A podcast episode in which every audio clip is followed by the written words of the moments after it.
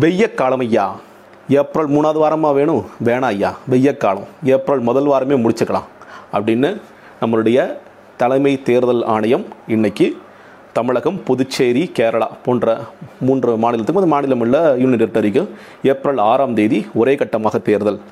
நம்ம நடக்க இருக்கிற கன்னியாகுமரி நாடாளுமன்ற தேர்தலும் ஏப்ரல் 6ஆம் தேதியே நடந்துடும் அப்படின்னு அறிவிச்சிட்டாங்க.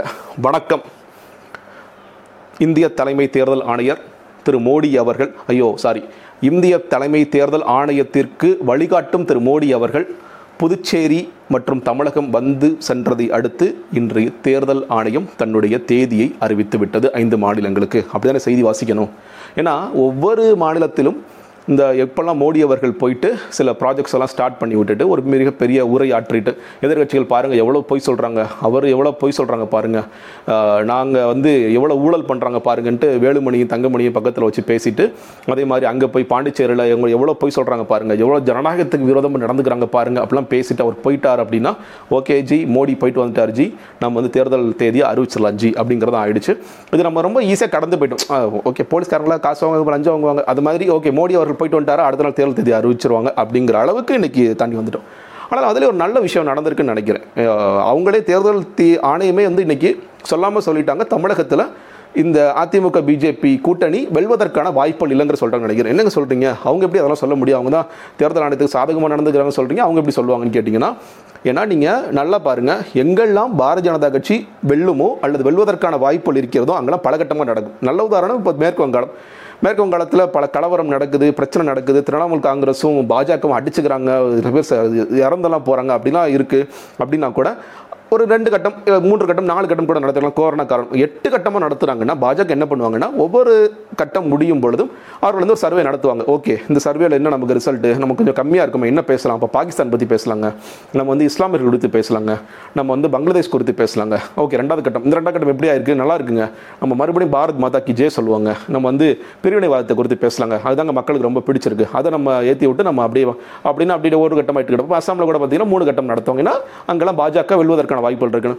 நீங்க தமிழகத்தில் வந்து கட்சிகளும் கோரிக்கை வச்சாங்க, அதற்கு பயந்தோ இல்லை வந்து பிஜேபி ஜெயிக்க போகிறது இல்லையோ, அது என்ன காரணமும் தெரியல, ஒரு கட்டம் நடத்திட்டாங்கிறது உண்மையிலேயே சந்தோஷமும். இன்னொரு முக்கியமான விஷயம், பாண்டிச்சேரியில் தேர்தல் நடக்காதுங்க, தமிழிசை தான் கொஞ்சம் நாளைக்கு வந்து சொல்லாத முதலமைச்சராக இருக்க போறாருன்னு. ஆனால் எப்போ வந்து மோடிஜி அவர்கள் வந்து பாண்டிச்சேரி வந்து பிரச்சாரம் பண்ணிட்டு போனார், அப்படியே அது முடிவாயிடுச்சு. ஸோ அதற்கும் வந்து மிகப்பெரிய நன்றி சொல்லணும். ஏன்னா ஜனநாயகத்தை காப்பாற்றுறதுக்காக எவ்வளவு கஷ்டப்பட்டு வேலை செய்கிறாங்க அப்படிங்கிறது நம்ம நிச்சயமாக செய்ய வேண்டிய விஷயம்.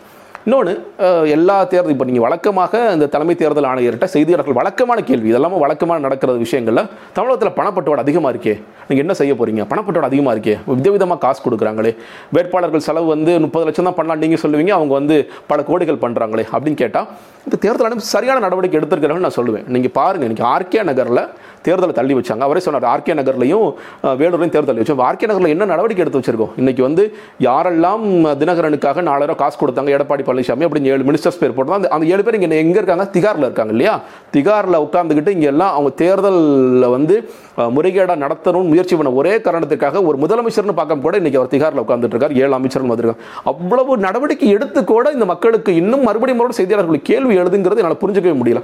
என்னதான் வேணும் உங்களுக்கு, நடவடிக்கை எடுத்துட்டோம், யார் எங்கே பணம் கொடுத்தாலும் பிடிச்சி உடனே அவங்கள சிறையில் போட்டுடுறோம், நீங்கள் பணம் கொடுக்குற மட்டும் வாங்குறது கூட குற்றம்னு சொல்லியிருக்கோம், பல பொதுமக்களே பல நேரங்களில் பிடிச்சிருக்கோம், கட்சிக்காரங்க ஒவ்வொரு கடுமையான நடவடிக்கை எடுத்து இவ்வளவு ஸ்ட்ரிக்டாக இருக்கும்பொழுது மறுபடியும் பணப்பட்டோட உண்மையிலே புரியல, ரொம்ப ஆச்சரியமாக இருக்குது.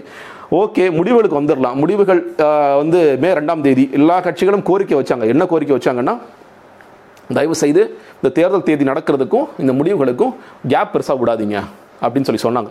ஆனால் தேர்தல் ஆணையம் 2014 இது என்ன தனிப்பட்ட முறையில் கேட்டிங்கன்னா இதனால் பெரிய இதான்னு கேட்டிங்கன்னா, இன்னும் சொல்லப்போனால் அவங்க கட்சிக்காரங்க எல்லாரும் நைட்டு போய் அங்கேயே படுத்து உறங்கணும், எங்கே பெட்டியை பூட்டி வச்சுருக்காங்களோ அங்கேயே வந்து ஷிஃப்ட் போட்டு இந்த கேடி பில்லா கில்லாடி ரங்கா இல்லையா, அதில் வந்து டேய் ஏண்டா நம்ம தூங்குகிறோம், ஜெயிக்க போகிறோம் தூங்குறோம், ஓகே தோக்க போகிறோம் ஏன்னா தூங்குறோம், எல்லா கட்சிக்காரங்களும் சுயேட்சையாக இருக்கலாம், சில பேர் யாருக்கெல்லாம் வந்து பவர் இருக்கோ அவங்கெல்லாம் வந்து அங்கேயே படுத்து தூங்கணும் ஒரு மாத காலம். அதுதான்.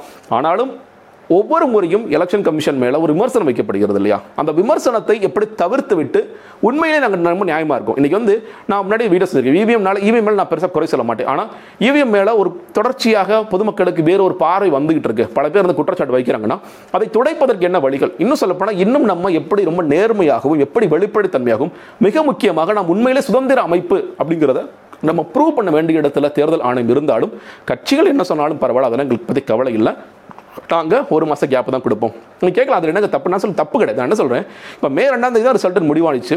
மேற்கு வங்கத்தில் வந்து 8 கட்ட தேர்தல் இருக்குது. அதனால் ஏதாவது ஒரு மாநிலத்தில் என்னன்னா அது மற்ற மாநிலத்தோட ரிசல்ட்ஸ் அஃபெக்ட் பண்ணும். நிச்சயம் அதில் மாற்று கருத்து இல்லை. உங்கள் கேரளாலேயோ இப்போ தமிழகத்திலேயோ பாஜக தோத்துச்சுன்னா அது வந்து மேற்கு வங்கத்தில் பாதிக்குமோ? நிச்சயம் பாதிக்கும். ஆனால் நீங்கள் மே 2ஆம் தேதி தான் ரிசல்ட்ஸ் முடிவு பண்ண பிறகு தமிழகத்திலும் புதுச்சேரியிலும் கேரளாவிலும் நீங்கள் வந்து ஏப்ரல் 3ஆவது வாரம் அன்றது 4ஆவது வாரம் நிச்சயமாக இந்த தேர்தலை ஒரு கட்டம் முடிவான பிறகு ஒரு கட்டத்தில் நடத்தியிருக்கலாம். நான் என்ன சொல்கிறேன்னா, தேர்தல் ஆணையம் உண்மையிலேயே பீகாரில் இல்லை மற்ற மாநிலங்களில் பார்த்தோம் இப்போ எவ்வளவு திறம்பட உண்மையிலே தேர்தல் நடத்துகிறாங்க. ஒரு பக்கம் நிறைய குற்றச்சாட்டுகள் இருக்குது, விமர்சனங்கள் இருக்குது, நிறைய இருந்தாலும் எவ்வளோ திறம்பட நடத்துகிறாங்கிறத பார்க்குறோம். செய்ய முடியாத பல காரியங்களை செய்கிறாங்கிறத பார்க்குறோம். அப்படி இருந்தும் அவர்கள் மேலுள்ள விமர்சனத்தை அவர்கள் அதிகமாகி கொண்டு போகிறார்களே ஒழிய அதை குறைக்க வேண்டும், மக்கள் மத்தியில் ஒரு நம்பிக்கை பெற வேண்டும் என்று அவர்கள் முயற்சிப்பது இல்லை என்பது ஏன் என்று எனக்கு தெரியவில்லை. நன்றி, வணக்கம். ஜனநாயக திருவிழா நடந்து துவங்கிவிட்டது. வந்து தொடர்ச்சியாக பல காட்சிகளை பார்க்க போகிறோம். நம்ம செய்ய வேண்டிய மிக முக்கிய விஷயம், நம்ம நிச்சயமாக வாக்களிக்க வேண்டும். வாக்களிப்போம், நல்ல வேட்பாளர்களுக்கு வாக்களிப்போம், நல்ல கட்சிகளுக்கு வாய்ப்பளிப்போம். எந்த பிரிவினைவாதம், மதவாதம் இதெல்லாம் இல்லாமல் ஒரு நல்ல தேர்தலாக இதை நடத்தி காட்டுவோம். நன்றி, வணக்கம்.